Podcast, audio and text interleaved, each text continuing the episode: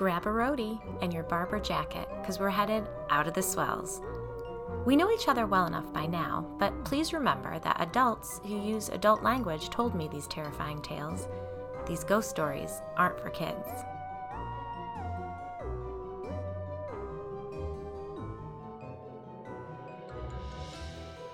Before anything else, I'd like to say thank you. With your Ghosts in the Burbs merch orders on Teespring, you all raised $344 for direct relief. I am floored by your generosity, and donating the money to Direct Relief to get healthcare workers the PPEs they need made for a very happy 41st birthday. So, thank you all so very much. Well, like many of you, we just got word that school is canceled through the end of the year. And though it was expected, and I believe it's in all of our best interest to keep staying the fuck home, it didn't feel like any less of a kick in the nuts. Now, more than ever, I need some distraction, especially at night when the house is quiet and the kids are asleep and the four elder care dogs are finally settled down for the night. And Chris is watching a mafia slash war drug dealing kill everyone show where the main character's life is a mess and their spouse always dies. That's when the demons come calling. The your patience at homeschooling is unsustainable demon. The remember Starbucks demon. The they're gonna close the pools this summer, and that means sprinkler time. And that means dirt and grass clippings beyond your imagination. Demon. And on and on. So, if I'm not rewatching past episodes of The Dead Files at night to drown out those pesky demonic voices, I listen to podcasts. And I'm running out of shows. If you have a moment, email me at ghostintheburbs at gmail.com with your favorite spooky, weird, whatever shows, or send a message at ghostintheburbs.com.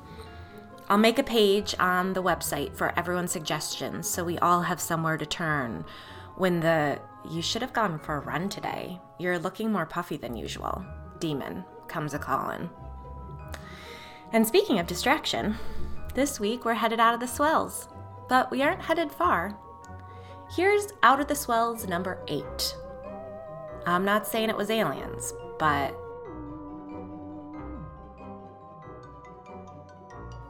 Alan slumped in his seat, his hands dropping from the table to his lap. You think this is all bullshit, don't you?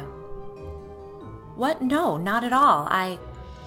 I thought you were into all this stuff ghosts and cryptids and all that. I am, really. It's just. With his pointer finger, Alan pushed his glasses up the bridge of his nose. So you believe in hauntings and Bigfoot, but aliens are a step too far? No, stop. Give me a second to explain, I insisted, annoyed at the way he kept interrupting. I do believe in all of it. It's just that in the case of aliens, honestly, I don't want to believe. Ghosts are just dead people. And as for cryptids, I can just stay out of the forest. But aliens, I shivered. They're like a step above, like zombies. Alan scooched his chair in. You believe in zombies? No, not like brain eating zombies, but like people who aren't themselves anymore and act like monsters. We were in a far back corner of Cafe Nero. It was late August, and I'd just finished the book I'd been working on when I'd run into Frankie. Good old aliens are doing reconnaissance and singling out the strongest of us to figure out what makes us tick so they can take us down. Frankie. Text in brackets. See ghost story number 12. Is that an alien in your pocket, or are you just having a psychotic break? End brackets. I was walking into Roche Brothers as she walked out. Liz Sauer, she yelled, causing me to jump. In my ear, I heard Claire groan, Here we go. Frankie dismissed the man who'd been helping her bring her groceries to the car. Hey, thanks, but I'll take it from here. I need to talk to her, she said shortly. Then to me, I was just thinking about you. Turned out a lot had changed in Frankie's life. After our conversation, she'd found herself reconsidering the way she'd handled her lifelong interactions with the aliens. She realized that going it on her own might not be the best way to deal with the situation, so she did some poking around and found a support group for abductees. She discovered a group of people who, like her, had been taken. She didn't find anyone with a story exactly like hers, but the experience of talking with these people who not only believed her, but had gone through the same terror, shame, and confusion felt like home. Even in the brief interaction I had with Frankie, I could see that she'd softened. Whereas when I'd met her almost exactly three years prior, she'd been the picture of summer preppiness. She now appeared softer.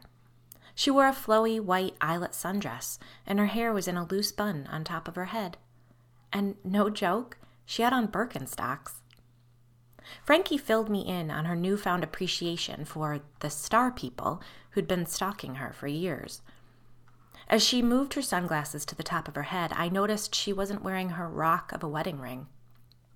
Liz, she insisted, I'm embarrassed to say that I got it all wrong. It is so much more than I thought it was. I was journaling a few weeks ago, and I decided to read through my interview on your little blog. She smiled. I was so lost back then, so in my own head about it all. Joining the support group opened my mind. I don't see it as a burden any longer. It's a spiritual experience. They chose me. I take it as more of a compliment that they want to learn more about me, about what makes me tick. About a week after we saw each other, I received a text from Frankie. A man in her support group wanted to talk to me, to tell me about an experience that he'd had. The only thing was that his alien encounter had happened in Dover. Did I talk to people outside of Wellesley? I did. It's not a fucking compliment, Alan declared, a moment after we'd sat down over coffee. I had to agree. Who in their right mind would want to be taken by aliens? Look, it takes a lot to scare me, to really, really spook me. I'm not bragging like some 12 year old in a Halloween haunted house. It's just that part of the reason I started these interviews is that I like the feeling of being creeped out. And after a lifetime of chasing the scare, you know, the usual old spooky stuff starts to get a little stale. I don't care for gore or slasher porn, and movies chock full of jump scares give me a low grade headache. I love the idea of them, but squinting at the screen waiting for the jump is just too much. There are two movies that frighten me to the core. Well, three, but The Exorcist goes without saying. Anyhow, Blair Witch Project brought me to my knees. Chris and I went opening night back when we were dating, and he used to let me drag him along to scary movies. I 110% believed it was real. I'm not much of a crier, and that movie made me cry. But the second movie on my fear list is The Fourth Kind, the movie with Milla Jovovich about abductions in Nome, Alaska. Start to finish, that movie made me feel deeply, deeply unsafe. And again, I fell for it hook, line, and sinker. And it frightened me. While demons and ghosts and freaky wood witches rattle me, I can handle that level of fear. Aliens, on the other hand, might make me come unhinged. So, yeah, I don't really go for alien stories. I don't like reading about or listening to people recount their abduction experiences because it makes me feel extremely vulnerable. On the very best television show of all time, The Dead Files, Amy Allan always has some sort of solution for the haunted family whose home she's investigating. If it's a demon, exorcise it. If it's a ghost, get a medium to move it on. An elemental or a shadow person, move. But on the rare occasion that she goes into a home and discovers the problem isn't of this world, she has no solution. None. If the people move, the aliens will find them. Psychics and sage and priests and Reiki masters have absolutely zero pull over aliens. Her recommendation? Find a support group for abductees, like the one Frankie and Alan attend. Look, Frankie's entitled to believing whatever delusion gets her through the night, Alan continued. As far as I can determine, once the aliens choose you, that awareness is terminal. There's no getting out of their sights. Even those people who simply experience a craft sighting, it stays with them, haunts them, changes their lives. They're often left with the deeply unsettling realization of utter defenselessness. Alan crossed his legs. He sat at an angle to the table, his long legs unable to fit beneath it. Sorry, I'm off on a tangent. My point is that Frankie may think that the star people have chosen her for some sort of spiritual journey, but the only thing I've ever sensed after an encounter is detached malevolence. Shivers. I held on tight to the warm mug in front of me. When did you start having these experiences? When you were little? No, no, thank God. It was only recently that I had my first encounter. Since then, I've struggled to accept this new reality, but every day that I don't have an experience, or rather that I don't remember one, well, I count that as a win. So, when did it start? Alan looked at me with his huge eyes, and I felt as if he were taking my measure. He must have thought I could handle his story because he offered me a sad smile before beginning. I'm a professor at Olin College. Beside me, I heard Claire say, Smarty pants. Ignoring her, I asked, What do you teach? Mechanical engineering, he replied, with a small shrug as if it weren't as impressive sounding as it was. Wow, okay, well then I'll go ahead and ask you in advance to dumb things down for me a little bit. Aren't you a librarian?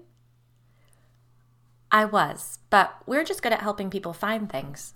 I mean, I only speak for myself. Most of the librarians I've met are brilliant and well read and enjoy obscure hobbies. But I reread the same Fear Street books I read as a kid every year, and I obsessively watch reality ghost hunting television. Alan chuckled. Well, then I'll try not to use too many big words. Thank you, I said, returning his smile. Did you see the aliens on campus? No, no, no. I teach at the college, but I have a side gig too. I'm a house sitter. Oh, like for when people go out of town or on vacation? More like when people hop back and forth to their second and third homes in Aspen and Palm Beach in the winter. Oh, wow, so you stay for a good amount of time. Yes, people like to know someone is keeping an eye on things, making sure there's no burst pipes or broken windows, letting in the elements so I dust and vacuum, take in the mail, and forward on anything important. I take care of the place like it's my own home. Where's your place? I have a little condo in Boston, in the North End. When I'm house sitting, I head in on the weekends to check on it and see friends. The houses I watch are out here in the burbs. I was listening, but my mind was also sidetracked by some of the details I'd gathered about him. Small condo in the city, no wedding band, no mention of a significant other. He seemed intelligent, self sufficient, smart, and kind. I knew of a couple single friends who would be very interested in meeting such a person. Alan watched me, a question in his eyes. I realized he must have said something while I was calculating the best person to set him up with. Sorry, I just drifted away for a minute. If you don't mind me asking, he held up his hand to stop me. I'm not looking to date anyone right now. Immediately embarrassed, I apologized. Sorry, that was really inappropriate. I shouldn't have assumed.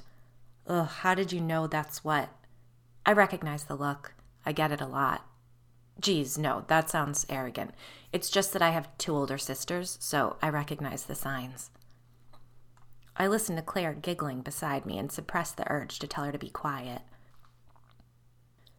So sometimes when I talk to women who are partnered, Alan went on, I find that in me they see an employed, clean cut, middle aged man who can hold a conversation, and, well, everyone has a friend who I would just love to meet. It's a great compliment, I laughed. It is, Alan replied earnestly. If things were different, but they aren't, and I would never take the chance of exposing someone to them the aliens. Alan nodded. I was house sitting in Dover. Alan made note of the look on my face. Yep, home of the Dover demon. I freaking love that story, I said, without thinking. Startling me, Claire whispered, You wouldn't if you knew the truth. Alan eyed me quizzically. That story is pretty fantastic. If I'd had only a brief encounter like theirs, I would probably be intrigued as well. For those of you who haven't heard the tale of the Dover Demon, let me catch you up. In April of 1977, so like almost exactly 43 years ago, a strange creature was spotted lurking around the wooded, windy roads of Dover. It was first sighted by a 17 year old young man named Bill Bartlett. Bill was driving along Farm Street one night when his headlights fell on the demonic looking creature perched atop one of the many low stone walls that snake through rural Dover. He described the thing as having tendril like fingers and glowing eyes. Bill quickly spun his car around in an attempt to catch another look at the monster, but the creature had vanished. Later that same night, 15 year old John Baxter was walking home from his girlfriend's house when up ahead he saw who he thought was a neighbor walking towards him. Keep in mind that he was in a heavily wooded area, devoid of streetlights. He called out to the figure ahead, but received no response. As he moved closer, he realized his mistake. It was the creature. It scurried away into the woods where John got a good look at it when it stopped and leaned against a tree. He said its feet were seemingly molded around the rock it stood upon. The third and final encounter happened the following night to 15 year old Abby Brabham. She also spotted the creature standing upright beside a tree. All three of the teens reported their sightings to the police, and all three sketched the creature they saw. Their sketches are eerily similar. Dover is Wellesley's picturesque, heavily wooded next door neighbor to the south. You know damn well I spent an afternoon last summer driving around to gawk at the places where the Dover demon was spotted. The town is positively charming, the perfect example of New England beauty, which makes what happened there all the more chilling. The Dover demon disappeared that night, never to return. Well, no one can know that for sure, but no one ever reported seeing it again. Well, actually, that might not be true either. An encounter, I said, surprised by Alan's description of the creature. You think the Dover demon was an alien? Have you seen the sketches those kids drew of the thing they saw? Uh, yeah, I guess I'd always bought into the idea that it was a weird looking cryptid, but when you put it that way, I guess it sort of does look like an alien. A gray, Alan confirmed.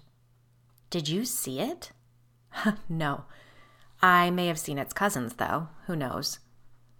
Abruptly, Alan grabbed the sides of the table and shook it. You know what? Hang on. He stood and darted towards the counter in long strides. He was back in a flash with a handful of napkins. I watched as he knelt down and shoved the stack beneath one of the table legs. Again, he shook the table. Taking his seat, he brushed his hands off on his jeans and said, That's better. Sorry, it was driving me crazy. Thanks, I replied. I hadn't even realized how much the wobbly table had been agitating me, too. All right, so I was committed to watching a house in Dover for five months, October through March. The couple who owned the home planned to spend the holidays in Aspen and head south after the first of the year. It was a beautiful property. The house is set pretty far back in the woods, down a long driveway. I shook my head knowingly. Ruh-roh. Alan chuckled. Yes, it is the perfect setting for a scary story, but I didn't feel any sense of foreboding when I accepted the job. The homeowners, a couple in their mid 60s, were nice, normal Yankees. A little reserved. The wife was pretty uptight about making sure I wouldn't throw any big parties, though she said I was welcome to have a woman friend over on occasion. My only job was to watch over the house, collect the mail, and keep up with the late cleaning. How'd you get hooked up with such a good gig? Word of mouth. Over the years, I've built up a nice clientele and I can afford to be a little choosy. It wasn't like that in the beginning. I've stayed in a couple dumps, watching over people's plants and dogs, but it's a nice side income. And this job, the one in Dover, was one of the cushiest houses I'd ever looked after. It was an Adirondack style home, or rather, a rich New Englander's interpretation of Adirondack architecture dark brown faux logs, and a wraparound porch that extended to a deck in the back. I took up residence in a second floor guest room that overlooked the driveway. My first night at the house was uneventful. It was a massive structure, so it felt strange to inhabit it all alone, but I didn't feel any fear. It was more of a feeling of isolation that resonated those first few days. I got used to the space, though, as I always do, and began to enjoy the solitude. Reading on the back deck was quite enjoyable. Even cooking there was pleasant. The kitchen overlooked that deck and the forest beyond it. I mean, that sounds absolutely dreamy, I commented.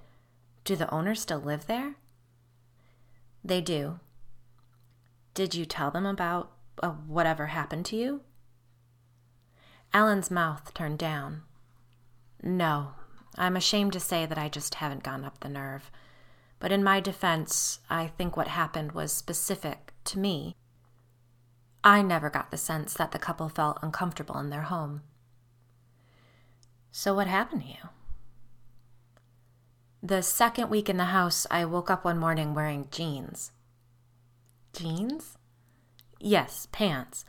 I sleep in a t shirt and boxers, so it was quite unusual. It struck me as odd, but I didn't give it too much thought. I figured I must have been dreaming or sleepwalking and put my pants on.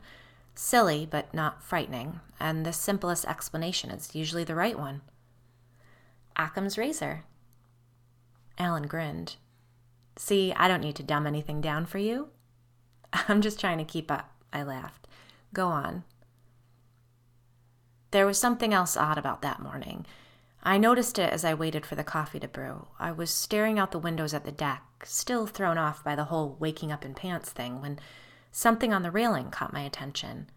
I moved towards the window and saw that it was my book, the book that I was reading at the time. Had you left it out there? No, I put it on the bedside table before I turned out the light to go to sleep the night before. Oh, shoot, I said. I realized that I must have gone outside in the middle of the night, and for some reason I brought the book with me. Either that or someone had come into the house without waking me, taken my book off the bedside table, and then placed it on the porch railing. I don't know. Either option feels pretty freaky to me. It did to me as well, but the most logical thing was that I'd had a bout of sleepwalking. Had that ever happened to you before? No, not that I'd ever been aware of, but there's a first time for everything. Even so, I was careful to check all the outer doors before I turned in for the night. I even pushed a chair in front of the bedroom door in hopes that it would thwart any further sleepwalking through the house. That was a good idea. It didn't work, Alan sighed. The next morning, the door was open, the chair pushed to the side. The room was cold, and I found upon walking downstairs that the back door, the one out to the deck, had been left wide open. I found my cell phone on the short flight of stairs to the yard, on the second step from the top. The battery was dead, so I brought it inside and closed and locked the door behind me. I went upstairs to grab my charger from the bedroom and plugged it in next to the coffee pot. After I'd made relatively certain that no critters, or people for that matter, had found their way inside, I poured some coffee and took a look at my phone. I found several photos that I had no recollection of taking. I sucked a breath in through my teeth. Uh oh. The pictures had been taken with a flash, so I was able to somewhat make out the woods behind the house. The tree line begins only 15 feet or so from the end of the deck, and there was nothing out of the ordinary in any of the shots, but the whole thing was unsettling. I called my primary care physician later that morning and asked for an appointment. Good call, I commented. Alan nodded. It wasn't very helpful, but still, I had to be certain that developing a sleepwalking habit out of the blue wasn't indicative of any major health problems. What did your doctor say? She seemed to think it was brought on by stress. Alan shifted in his seat, obviously uncomfortable with the idea. I had undergone some recent changes in my personal life, so I agreed that it might have something to do with it. I was otherwise healthy, so my physician wasn't overly concerned with the odd development. She prescribed sleeping pills, but I never did fill the prescription. Soon after, I began to notice marks on my body, bruises and scratches that I couldn't explain. If they'd been on my shins, I could explain them away, but my sternum, my upper back, surely I would remember banging into something that would leave such a mark. The escalation of events my third week in the house convinced me that something abnormal, inexplicable even, truly was happening to me. I awoke one morning, and when I swung my legs and put my feet down on the floor, I winced as I felt a cut on the underside of my left foot.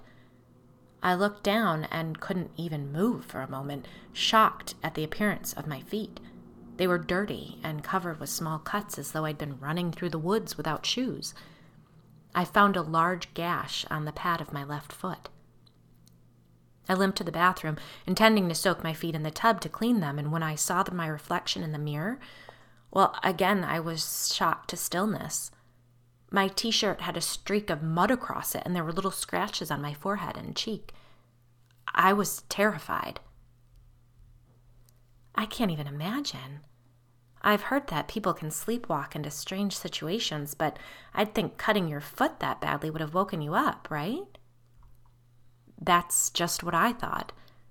I knew deep down something wasn't right, that I wasn't just sleepwalking, that there had to be more to it, and I was deeply unnerved by the thought that I'd been out in the woods in the middle of the night, alone.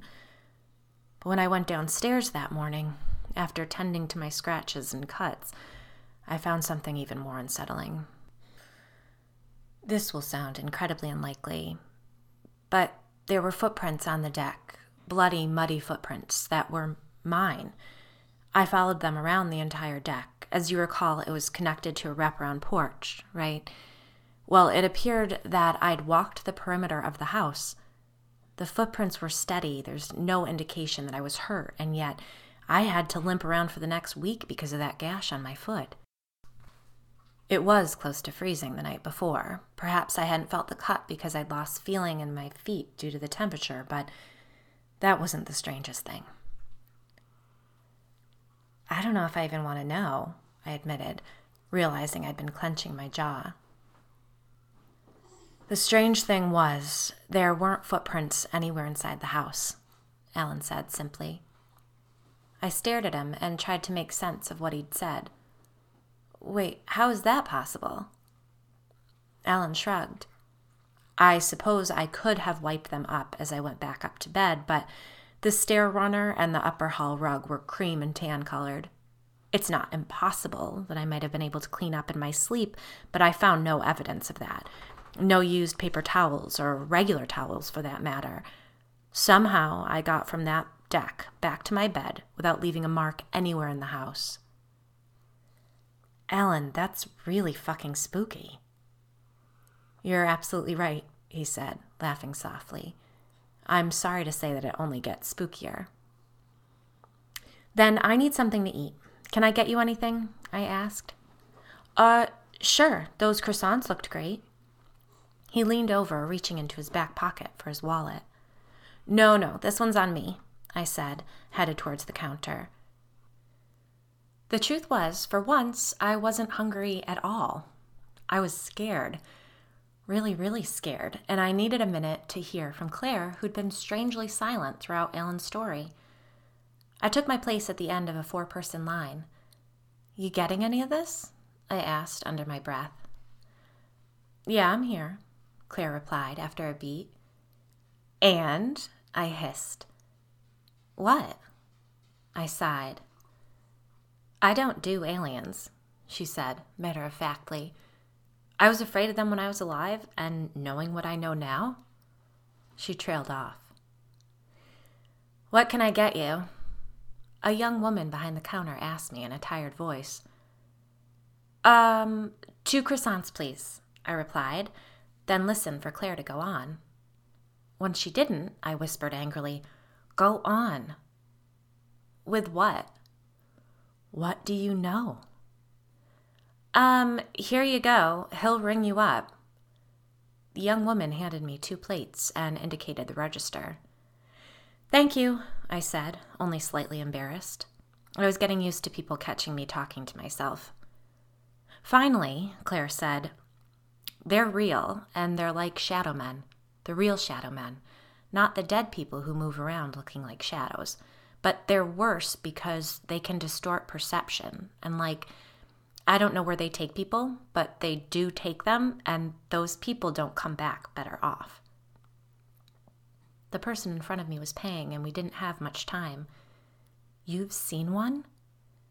Yeah, I saw a lot of stuff when I was in between. They were by far the scariest. What do they want? I asked, quickly before handing my debit card to the cashier. That's the million dollar question. I grabbed a handful of napkins from a dispenser on the counter and ended our conversation by saying, When we get in the car, you're telling me everything you know about the Dover demon. Then returned to the table to find Alan scrolling through his phone. I took my seat across from him. Sorry that took such a long time, long line. No apology necessary. I was able to catch up on some emails. Classes start soon, so things are ramping up. We took a moment to dig into the pastries. Alan wiped his mouth with a napkin. So, where was I?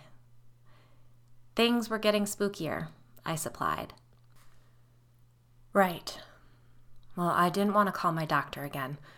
I knew what I would sound like trying to explain what was happening to me, so instead I ordered two cameras from Amazon. I set one up on the dresser in my bedroom and mounted the other one outside over the back door so I could catch a wide view of the deck and the woods beyond. Please don't tell me you have footage of aliens. Ah, no, no footage of aliens. The cameras proved glitchy, but I did record several odd occurrences. Sorry, but didn't you think about just quitting and leaving the house? Certainly, but I'd agreed to watch the house, and I couldn't go back on my word. Not if I ever wanted another house sitting job of that quality. House sitting's a small world. All it takes is a house owner writing one bad review on any given job site, and my name would pop up if any prospective employer checked me out online. I rely on that extra income. So you were stuck? I was stuck, he agreed. I hoped the camera would provide a reasonable explanation for everything. I know I was in denial, but I didn't feel comfortable telling anyone about what was really happening at the house. Abruptly, Alan let out a noise of frustration and put his hands to his face, removing his glasses and rubbing his eyes. After putting the lenses back on, he said, I apologize. I feel as though I'm rambling. In all honesty, I'm just dragging my feet. This is difficult to talk about. Let me just get it out. I pushed the half eaten croissant aside and crossed my arms, bracing myself for what he was about to say. Go ahead. The first night I had the cameras set up, I captured a video of myself getting out of bed at around one o'clock. The exterior camera showed me sitting on the deck right in front of the stairs for 27 minutes. I just sat there staring out at the woods with my legs crossed. It was unnerving the temperature was about 40 degrees that night, and I didn't appear to be affected by the chill at all. Eventually, I stood, stretched briefly, then returned to bed. There was a glitch then on the bedroom camera. It didn't actually record me coming back into the room. The bed was empty one moment, and then I was there, sound asleep, the next. I made a noise indicating how creepy that sounded. Hope kept me thinking it was just a glitch, Alan conceded. The house felt different. Certainly, all that had been happening would be enough to change the atmosphere, but I began to feel truly unsafe. I should have called it quits then. If I were thinking logically, I would have called my doctor to demand a CAT scan or whatever else might rule out or in a psychological reason for what was happening to me. But I believe I was under some sort of influence that I wasn't completely in control of my decisions or actions.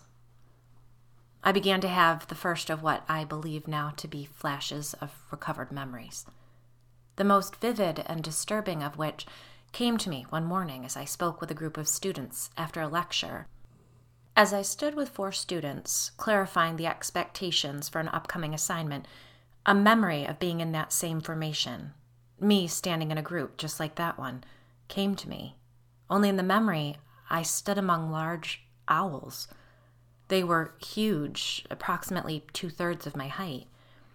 The vision took me by surprise. It was most certainly a memory. It didn't have any of the haziness of a dream. The details were too crisp. Have you ever seen an image of a harpy eagle? Um, I don't think so. Alan nodded.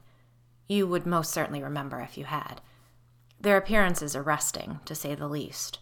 Harpy eagles are very large birds with interesting head plumage. That's what the owls in my memory resembled, only different, more humanoid. And I don't know how I knew, but I knew that they'd been communicating with me. Jesus, Alan, that's fucking terrifying. Where were you in this memory? The woods. And you still went back to sleep in that house? Yes, I told you I was not in my right mind. I don't believe I was in complete control of my actions. I believe they were distorting my perception, my reactions, controlling me. Alan blew out a breath and rubbed his hands on the top of his legs. The day I left the house, I woke up with this. He held out his left arm. On his inner wrist was a formation of three red dots, scars, in the shape of a triangle. The shape was repeated about halfway up his forearm. You woke up with that on your arm? I checked the cameras. Because of the glitch, I was not recorded either leaving or returning to my bedroom. But my image was captured outside. The recording shows me on the deck, about halfway to the stairs. I stood staring out at the trees for about 17 minutes. Then I began to move a little, shaking my head occasionally and motioning with my hands as if I were having a conversation with someone. But whoever that was remained out of the camera's view. The conversation continued on for just a few moments, and then I made a motion with my hands, holding them out in front of me and pushing them out to the side as if I were done with the conversation, you know, as if I were saying, enough. I turned around, obviously intending to return to the house, but then I froze in place. It appeared that I was unable to move forward.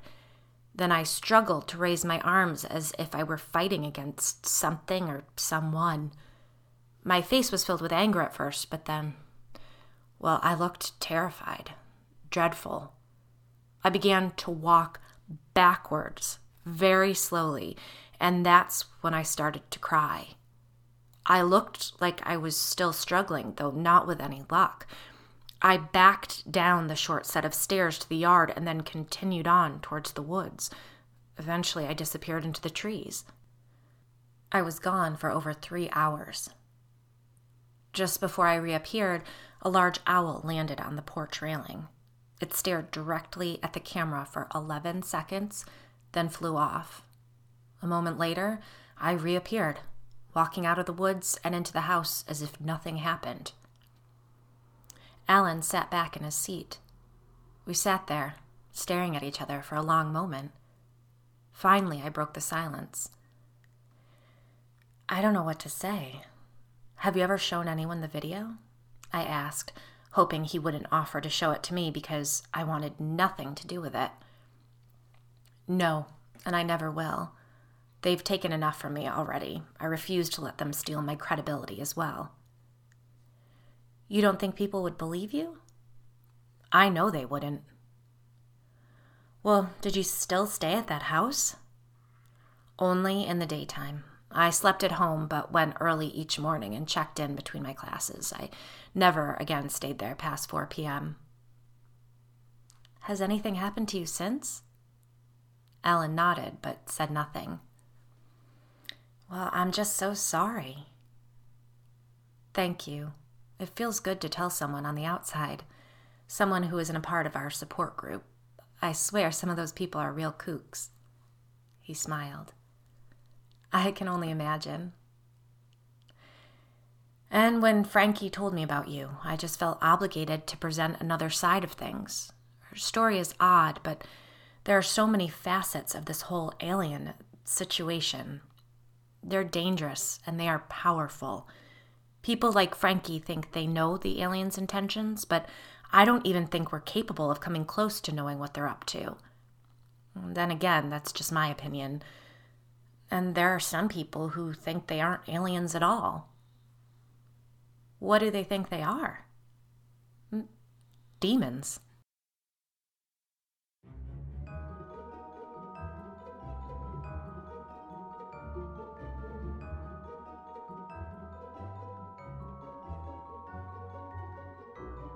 A huge thank you to anyone who's left a review for Ghosts in the Burbs. I love reading them, and it really helps to find other people find the podcast. A big thank you as well to all of the supporters on Patreon, including Tante, Amy Doggett, Greg Sidyer, Samantha Shreeson, Holly Maupin, Melissa Hain, Kristen Jeffords, Sam Gee, Erica Matlock, Annie, and Nana Kofed. Thank you so very much for your incredible generosity. Well, this has been Ghosts in the Burbs. Good night, sleep tight, and don't forget your nightlight.